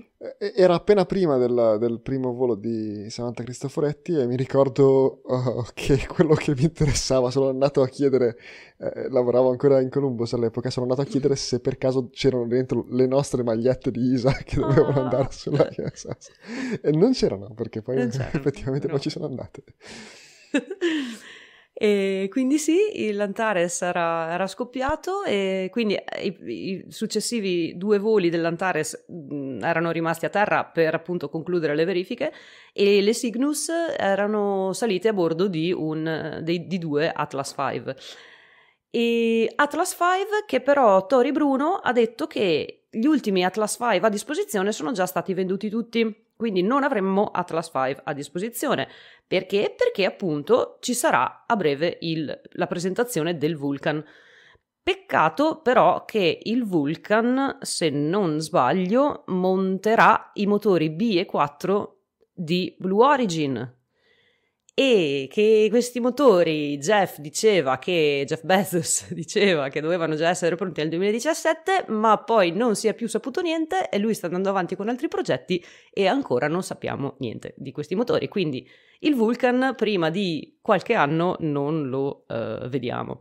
l'Atlas V non è a disposizione ci sarebbe appunto il Dream Chaser ma è in fase di sviluppo che comunque parte a bordo di un Vulcan quindi ehm, rimane la questione di questi motori e buona. questi di, motori. Di, eh, però Jeff ci dovrebbe ha detto, essere. Ha detto che li fa, ha detto che li finisce. Non c'è bisogno di chiederglielo ogni due anni. E eh, insomma. però ci dovrebbe essere l'HTVX se non sbaglio. A breve. Ah, bravo, l'HTVX, esatto, esatto. Che però. Eh, niente, che però non lo so a che punto è. Non... Eh, io avevo letto, mi sembra proprio sull'Astronomica Agenda oppure da qualche altra parte Quest'anno addirittura, però non vorrei sbagliarmi. Eh. TVX, andiamo a cercarlo. No, non ce l'ho. C'è qualcuno che dice maggio 2022. Ah, può essere. Sì, adesso... Comunque, insomma, al momento potrebbe esserci solo il, lo Starliner che potrebbe essere il salvatore della patria, quindi immaginate... Te... No, vai, vai, dai, comunque ci sono le Dragon e ci sono ancora, abbiamo ancora due Cygnus. E ah, comunque... ecco, no, era carina questa storia per capire queste, questi intrecci di collaborazioni no, fra aziende. Ecco, questo è quanto. Sì, è una... Da, da, da un lato è, è, una cosa positiva quando ci sono questi intrecci e, questi, e quando questi intrecci attraversano anche sistemi eh, nazioni diverse, sistemi politici diversi, sono, non sono una garanzia, chiaramente, ma sono un, un aiuto alla stabilità.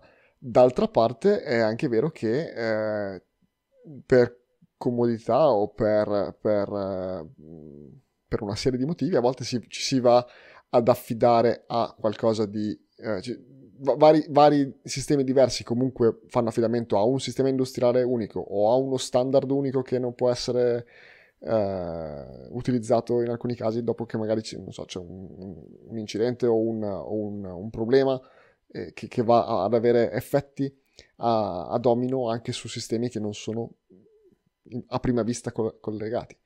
Quindi ci sono ovviamente lati positivi e lati negativi nel condividere così tanta tecnologia però non si può neanche avere eh, completamente ridon- completa ridondanza. Quello che abbiamo comunque è già una, una discreta ridondanza. Ok, eh, questi contavano anche come aggiornamenti ISS che vedono nella nostra scaletta o c'è ancora altro, mm, Raf? Eh, no, credo che era questo fondamentalmente. Ok, uh, era solo perché non abbiamo mai fatto un, una transizione tra i due, i due, elementi che abbiamo in scaletta. Siamo arrivati al giro di boa della puntata, anche se spero un pochino meno, perché siamo già un pochino lunghini. Un ringraziamento va ai nostri articolisti, anche se non abbiamo parlato di articoli in particolare questa sera, molte delle cose che abbiamo discusso sono state affrontate in passato su uh, astronautinews.it dalla uh, penna, no, dalla tastiera dei nostri articolisti che eh, riempiono il sito di notizie e sono la, diciamo, lo spunto molto spesso delle nostre discussioni qui su uh, Astronauticast.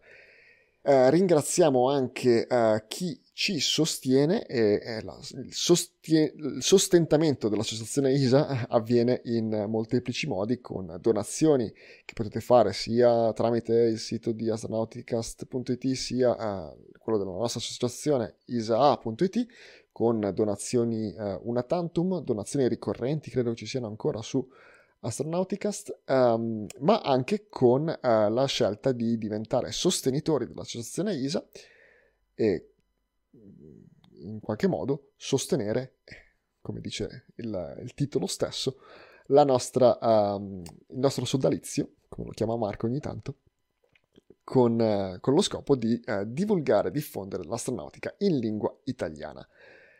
Eh, non è soltanto con il sostegno economico, che comunque è necessario in parte per mantenere mm, le, le nostre infrastrutture, i nostri siti web, eh, le nostre, le nostre presenze cloud, uh, ma um, uh, con, anche con la esposizione accidentale eh, dei vostri amici ai nostri contenuti, in, in, condividendo su uh, social network, uh, in missive private ai vostri amici che sapete essere appassionati di eh, queste cose, potete farci conoscere a qualcun altro e um, fare il nostro gioco.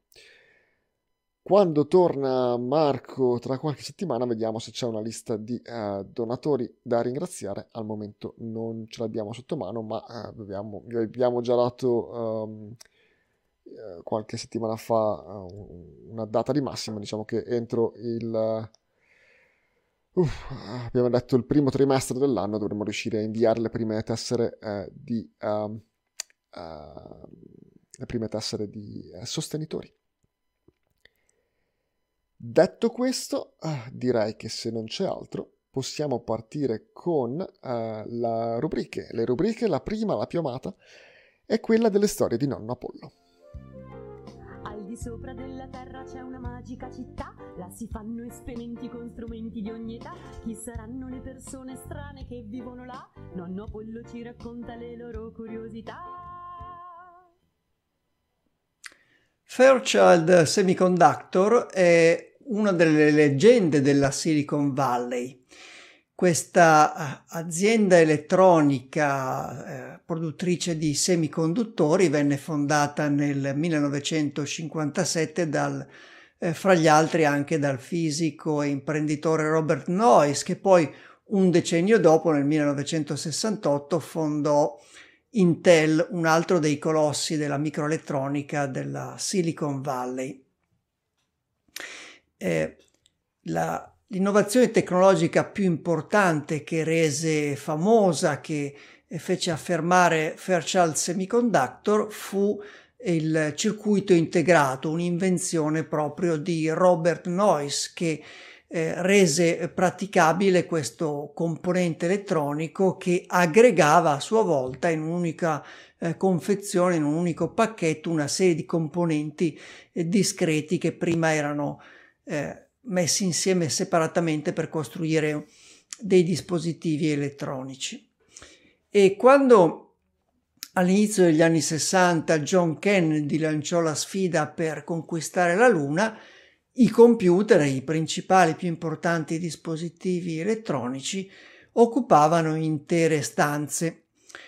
Eh, l'innovazione di Noyce e quindi di Fairchild Semiconductor eh, diede il via alla miniaturizzazione dei componenti elettronici e quindi alla riduzione di dimensioni dei computer fino a eh, poterli utilizzare anche per gli impieghi spaziali. E in effetti per riuscire a, a raggiungere l'obiettivo di Kennedy nei tempi stabiliti la NASA diede proprio a Fairchild la commessa per realizzare i circuiti integrati che sarebbero serviti per produrre il, eh, computer delle, i computer utilizzati nelle missioni Apollo.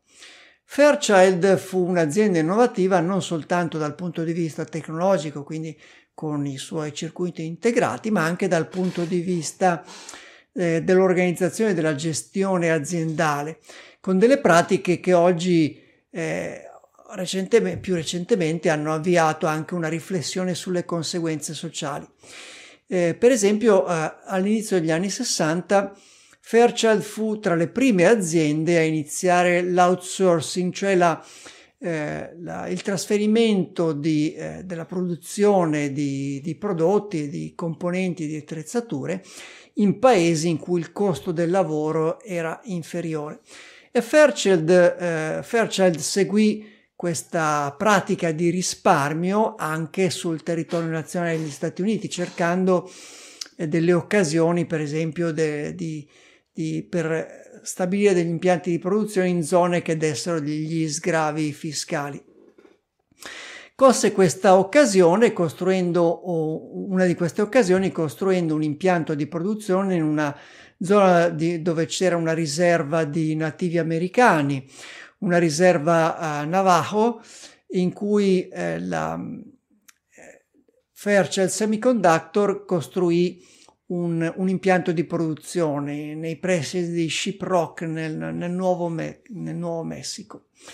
E eh, per la maggior parte vennero a lavorare in questo impianto per la, per la produzione di circuiti integrati delle donne che appartenevano a, a, a, queste tribù, erano delle native americane ed ebbero un ruolo fondamentale nel montaggio di questi componenti. Fairchild le assunse perché eh, poteva pagarle poco, erano persone che avevano poche o nulle occasioni di lavoro e quindi eh, il lavoro presso Fairchild costituiva un'importante occasione per loro. Si trattò di un lavoro eh, assolutamente delicato e cruciale visto il ruolo dei computer nelle missioni Apollo, in cui queste donne utilizzavano dei microscopi per eh, montare eh, componenti così piccoli su delle piastrine su questi circuiti integrati, il loro compito consisteva con grandissima attenzione, precisione e concentrazione di eh, fissare, di mh, mm, aggiungere dei componenti in questi circuiti integrati. Ma eh, fu importante anche per la realizzazione dei computer Apollo progettati eh, dall'MIT eh, di Boston nel Massachusetts, anche la realizzazione di un altro componente, cioè la memoria. Eh, all'epoca le memorie dei computer erano dei componenti costosissimi quanto l'intera macchina perché eh, avevano ancora delle, delle, grandi dimensioni, non erano ancora stati miniaturizzati come era successo eh, per i primi circuiti integrati. Eh, I circuiti di memoria utilizzati dalle, dai computer di Apollo avevano ogni bit, cioè ogni elemento di memoria, che era costituito da un anellino delle dimensioni di circa un millimetro e eh, ciascuno di questi bit, di questi anellini, era collegato agli altri da dei fili di, di conduttori, dei, dei, fili metallici che dovevano essere intrecciati eh, con delle sequenze ben precise eh, per formare dei circuiti di memoria eh, particolarmente più grandi, di, molto più grandi di quelli che utilizziamo oggi e con delle capacità di memorizzazione notevolmente inferiori. Anche in questo caso il lavoro cruciale di assemblaggio venne, assembla- venne affidato eh, a donne, a un gruppo di donne eh, in questo impianto di produzione eh, nei pressi di Boston. Anche in questo caso il lavoro era di estrema non solo responsabilità ma di precisione e concentrazione e, era un lavoro in cui eh, che veniva paragonato alla tessitura in cui eh, si dovevano far passare questi fili metallici con delle sequenze precise con eh, delle tolleranze estremamente eh, delicate. E questo accostamento ai, ai, lavori femminili non è casuale, perché sia nel caso dell'impianto di produzione di Shiprock che in quello di Boston in cui lavoravano donne, nel primo caso quello de, delle donne delle tribù Navajo e a Boston delle altre donne. E il materiale promozionale pubblicitario di pubblica relazione proprio di Fairchild eh, accostava i lavori femminili di tessitura, per esempio nelle tribù indiane di tessitura di tappeti o altri tessuti, a, alla realizzazione di questi circuiti integrali, eh, integrati o dei circuiti di memoria che venivano descritti in questa letteratura un po' forse troppo eccessivamente semplicistica come una versione un po' moderna dei tipici lavori femminili quasi che avessero un'importanza in, eh, inferiore. E soltanto però il lavoro estremamente delicato, preciso, eh, di grandissima concentrazione di tutte queste donne ha consentito il funzionamento corretto di questi computer, eh, ancora delle tecnologie all'avanguardia, soprattutto per quell'epoca, e hanno contribuito a, a far realizzare l'obiettivo di Kennedy in un tempo così breve, partendo da macchine come i computer che quando Kennedy gettò la sfida erano grandi quanto intere stanze. Anche per questo episodio è tutto e l'appuntamento è la prossima storia di Nonno Apollo.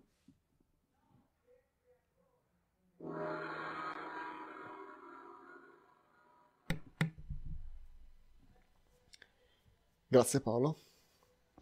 Quando parlavi degli anellini mi, mi è venuto in mente che però è un, un, ricordo parzialissimo che credo mia nonna lavorasse in un'azienda che faceva orologi e aveva queste pias- piastrine per orologi che eh, non so se, sono, se erano, erano negli anellini o qualcosa di simile. Mi ha, mi ha ricordato un, un, tipo di lavoro manuale così super, super di precisione. Con microscopi, con, di grande precisione. Eh, credo che fossero delle lenti, eh, sì, non, erano così, non era così di precisione. Però non so che, che cosa, cosa, sono le piastrine. Per, ho questa cosa in mente, piastrine per orologi. Eh, non lo so. Avete idea di cosa possono essere? Non è approfitto, di, approfitto di questa indecisione per salutare Marco che so che è, è, è, in partenza, sta andando. Ci saluta. Ciao grazie Marco. Marco. grazie zio. Un bacione. Grazie Marco. Grazie, zio. Ciao zio, grazie. Grazie a voi, buona serata a tutti, buon divertimento. Ciao. Grazie a te. Ciao. Anche stai bene, ciao Vero. Ciao. Se avessero impiegato mia madre per fare queste cose, le avrebbe fatte al tombolo a forma di di qualche cosa, queste schede di memoria. tipo sai con i puttini, le cosine. Mm, Hai visto me so i lavori, all'uncinetto, i lavori all'uncinetto, quelli che si mettono sotto alle bomboniere? Fatti... Uh-huh. Lavoro di grande precisione, però. Vabbè, lasciate stare. Vabbè, il, il soggetto è, è a, a, piacere in questo caso, non in questo caso, ma nel caso del, dell'uncinetto, non so per... Padre per, Pio, queste cose qua. Apollo. Vabbè, però magari era di buon auspicio per la missione. Non so se, se codificava la, la, memoria giusta, però... Allora, poi che cosa abbiamo? Abbiamo uh, le, uh, i link della settimana. Uh, um, il primo link ve lo propongo io ed è un thread di Twitter, cioè una serie di post su Twitter in cui ci sono delle foto restaurate provenienti da fotogrammi della cinepresa eh, interna dell'abitacolo della capsula Mercury Friendship 7 perché pochi giorni fa è stato uh, ricordato un, un, anniversario davvero importante, i 60 anni dal volo di Friendship 7, la capsula Mercury Friendship 7 che portò in orbita il primo astronauta americano, John Glenn. Eh, Andy Saunders è un autore e storico dello spazio che eh, restaura anche delle immagini di missioni storiche, Apollo o anche Gemini. In questo caso, nel caso del sessantesimo anniversario, ha restaurato alcuni fotogrammi eh, del filmato della cinepresa di bordo dell'abitacolo che riprendeva eh, con inquadratura fissa eh, l'astronauta John Glenn durante tutto il, il volo. E ha ripulito queste immagini, ha reso più brillanti i colori, li ha restaurati e, e sembrano quasi uscite, come commenta lui stesso, da, da un film di fantascienza eh, con, ambientato magari negli anni 60. riprendono diversi momenti del, del volo con eh, John Glenn che guarda in diversi, eh, in diversi punti dell'abitacolo. Vi invito ad esaminare con attenzione le immagini restaurate, in particolare per esempio ci sono tanti dettagli sullo specchietto che ha sul petto che serviva proprio per consentire alla telecamera di riprendere il, il, pannello dei comandi e registrarlo insieme con l'immagine di Glenn. Guardate l'orologio accanto alla testa di John Glenn, vedete anche eh, alla, alla, sua destra di Glenn l'obiettivo della cinepresa che lo stava riprendendo. E uno di questi fotogrammi restaurati, quello in cui il viso di Glenn è più chiaro, mostra anche i bagliori del plasma del rientro dell'atmosfera che hanno illuminato la capsula eh, rendendola ancora più luminosa. Sono veramente delle immagini bellissime. Wow, ma che bello! Ecco, sai, quello, sai sì. se, che, che, tecnica ha usato? Se è tipo quelle che usano un po' di reti neurali, intelligenza artificiale, tra virgolette? Uh, non te lo so dire, non so che tipo di software utilizzi Andy Saunders, ma magari puoi chiederglielo, lui risponde su Twitter. Sì, dopo, Ma- dopo leggo il thread, sicuramente com- qualcuno l'ha già fatto. Quello che c'ha sul petto è uno specchio mm, Uno specchietto parabolico, circolare un po' curvo. forte. E poi ho visto che Curvo, sono sì. interessanti perché si vedono anche i dettagli degli agganci del casco che in quelle lì non restaurate Sì. non si notano, invece qua si vedono parecchi dettagli tecnici. pieno di dettagli nerd. eh, Bello, bello. Non solo vi invito a, a guardarle per la bellezza e il, e il valore storico suggestivo di queste immagini, ma proprio perché sono ricchissime di dettagli nerd. Guardate, dietro lo specchietto c'è l'arancione, eh, credo che fosse un contenitore di qualche dotazione di emergenza.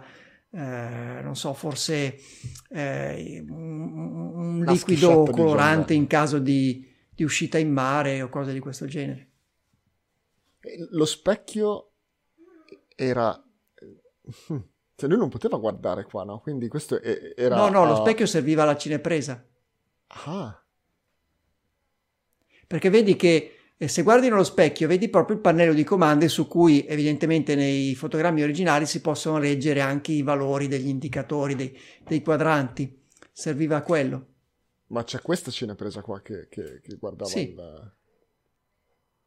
Ah, c'era anche sì sul pannello, ma per coordinarla, eh, que- quella che inquadra, sì, mi sbagliavo, eh, Glenn, da cui sono tratti questi fotogrammi, era sul pannello dei comandi, quella che ha dietro la nuca inquadrava il pannello di comandi. Sì, però lo specchietto serve anche per eh, coordinare, eh, forse probabilmente per sincronizzare anche le due. Può, può darsi, sì. Sì, perché comunque queste non erano ricevute in diretta. C'era uno di questi feed, magari andava in diretta, ma questo livello di dettaglio... E c'è anche un orologio, vedete lì inquadrato accanto sempre alla testa. Non, non dicevano sempre the clock is running quando, quando partivano? Sì. Ah, Forse Ecco, era- quelli era- erano i metadati dell'epoca, l'orologio e lo specchietto per inquadrare il pannello dei comandi. per contare del, il mission elapsed time. Sì. Ok. Poi, vista l'ora, mi sta venendo anche un po' sonno.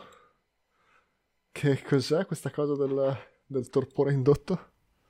Ah, è un articolo che avrei portato stasera se non ci fosse stato già parecchio da dire, però è un articolo molto interessante che ha, ha scritto Simone Montrasio per Astronauti News, eh, il torpore indotto agli astronauti per eh, affrontare un viaggio verso Marte, abbassando la temperatura, modificando l'alimentazione, insomma un, un bellissimo articolo che vi consiglio di leggere.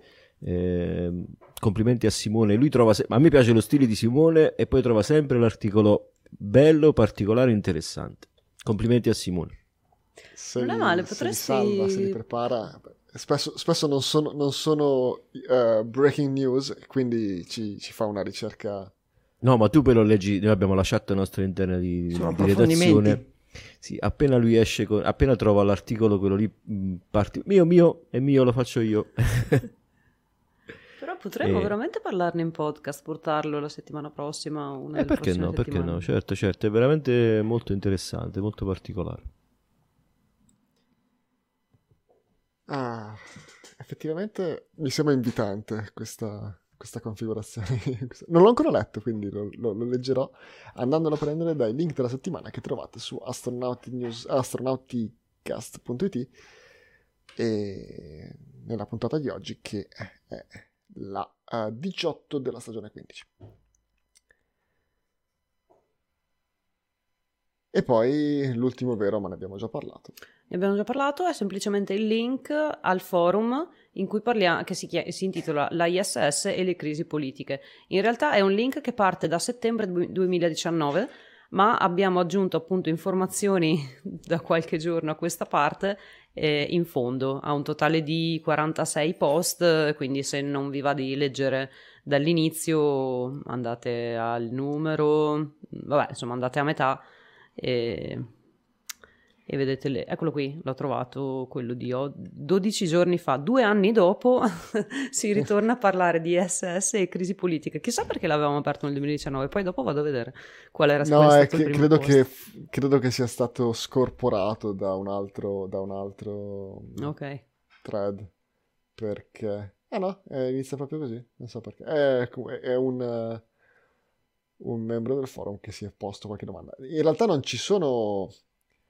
Eh, non, aspettatevi di esatto. trovare risposte, risposte a, esatto. a, quello succede, a, a, quello che succederà alla stazione spaziale. Eh, più che altro sono anche commenti a, riguardo da, um, che vengono fatti magari via Twitter da uh, personalità del mondo astronautico, sia i reporter come, reporter come Anatoly Zak No, lui ha trovato la soluzione, ha detto fate così si risolve tutto.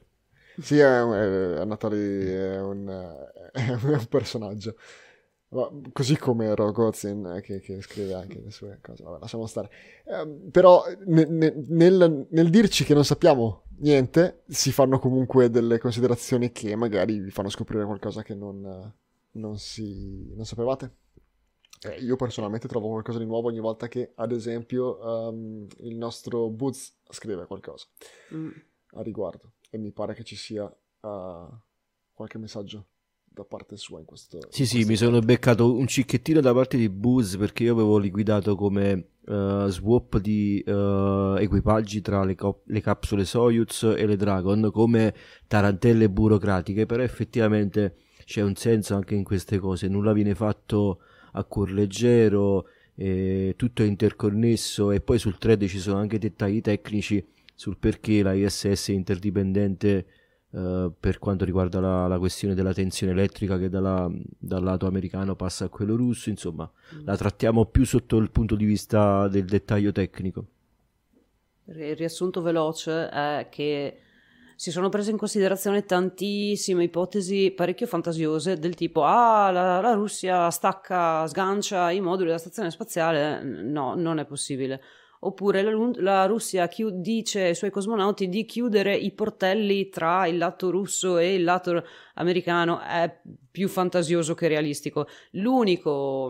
Ehm, L'unica cosa che potrebbe effettivamente essere realistica è che quei famosi um, accordi che ancora non sono stati firmati, ma anche mh, Rogozin stesso comunque ogni tanto li, li, li propone, di collaborazione, quindi far viaggiare astronauti americani o internazionali sulle Soyuz e viceversa eh, cosmonauti sulle Dragon o eh, sì, sulle Dragon e mh, quelli potrebbero dilungarsi, potrebbero avere dei, delle sì, lungaggini che appunto io e Raffaele abbiamo eh, liquidato un po' come magicamente ci saranno delle lungaggini burocratiche, però invece Buzz ha detto no, guarda, c'è, c'è, c'è un perché, cioè, state calmi, state calmi. Ecco. Eh sì. Così. E poi un'altra cosa che approfittiamo, sfatiamola, la famosa pistola che è a bordo della Soyuz c'è, viene usata soltanto nel caso in cui atterrino nella steppa e ci sta un orso che se li vuole mangiare. E poi tra l'altro questa pistola, se non sbaglio, non è manco accessibile dall'interno dell'ISS. Una volta che la capsula è atterrata, può essere soltanto presa da un vano che ha un accesso, ma quando l'astronauta è all'esterno della capsula, quindi però ci sarà pure chi viene a dire adesso fanno un'eva, prendono la pistola, entrano e sparano a tutti. Se ne sta leggendo un po' di ogni, insomma, però stiamo calmi. Io spero che la ISS sia portatrice di pace.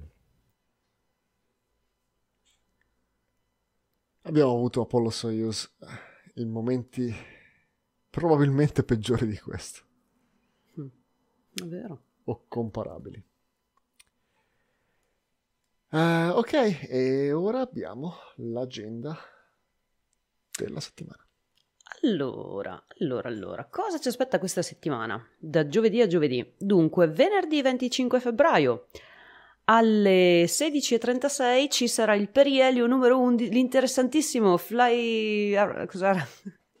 Il Fly... Close Flyby. flyby. Distant Flyby. Il perielio numero close. 11 di Parker Solar Probe e di cui non vedremo assolutamente niente, ma ci sarà. Fidatevi. Invece, qualcosa che vedremo alle 18.12 di domani, venerdì 25 febbraio, è il lancio del- di, una- di un altro gruppo di Starlink, il gruppo 411. Un lotto di 46 satelliti che parte da Vandenberg, quindi abbiamo avuto un lancio dall'SLC-39A, uno dal 40 e questo da Vandenberg. Li lanciano, basta lanciarli, datemi uno spazioporto, lanciamo Starlink. Vediamo Poi- se Base d'asta per questo lotto? No, beh, ehm, alcuni, alcuni piani orbitali del- di Starlink sono in orbita polare ehm, o semipolare ehm, e quelli può, può essere che ne abbiano già lanciati anche dal, dal um, Kennedy Space Center perché con questa dogleg maneuver che mi hai insegnato tu vero qualche, qualche settimana fa la si può fare anche da lì adesso ma Vandenberg è il posto in cui normalmente si fanno lanci eh, in orbita polare Cioè, e speriamo che questa volta, no, speriamo, non lo so, Eh, vediamo se questa volta riescono a tenerli su. Beh, ma l'ultimo, l'ultimo rientrare era andato, tutti. L'ultimo era andato bene, no? Il 4-9, 4-9, Oh. 4-10. Ce n'è già stato uno, uno tra, tra quello sfortunato e questo. Ok. Mm-mm. Sì, quello con meno satelliti, ce n'erano 4 in meno perché hanno provato a lanciarli in un'orbita, a, sgan- mm, a farli distaccare un po' più in alto per evitare il problema che, ave- che avevano avuto col precedente. E infatti non ho sentito di difficoltà questa volta, Non ma sentito- magari non c'era neanche una tempesta elettromagnetica in corso. eh. Non ho sentito un botto. Poi, poi, poi, poi, domenica 27 abbiamo il lancio di un lunga marcia 4C con un satellite eh, che si chiama LSAR-1B, è un satellite civile cinese per l'osservazione della Terra con radar in banda L. Questo a mezzanotte e 44, non credo che ci sia il live. Potrebbe invece esserci il live, chissà, del lancio che ci sarà solamente tre ore dopo, alle 4.05, un lunga marcia 8, solamente il core da Hainan. Questo è, un, è un lancio di test di un, di un lunga marcia? Non, non ho seguito la questione di questo. Beh, comunque c'è il link al forum nel caso per andare a vedere. Poi, ah, tra l'altro il 27 è anche il compleanno di Ricky, quindi se volete, se lo trovate su Twitter, fate gli auguri. Sarà Lunedì felicissimo. 28 che secondo me ci ho fatto un dispetto.